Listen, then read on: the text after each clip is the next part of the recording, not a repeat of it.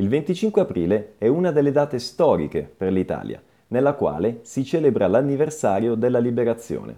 Il 25 aprile del 1945, infatti, al grido di arrendersi o perire, le città di Milano e Torino furono liberate dall'occupazione dei soldati del regime nazifascista, grazie all'insurrezione generale della popolazione e all'intervento dei partigiani, combattenti armati antifascisti.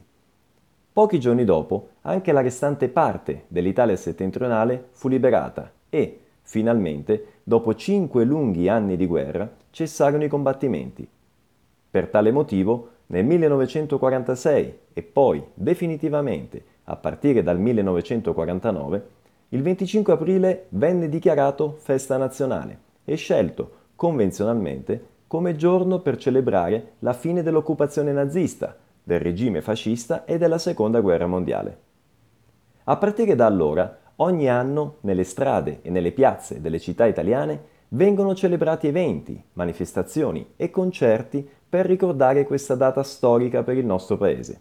È una festa popolare alla quale partecipano le famiglie, un'occasione per festeggiare la libertà e rendere omaggio a tutti coloro che hanno contribuito a conquistarla, anche a prezzo della vita.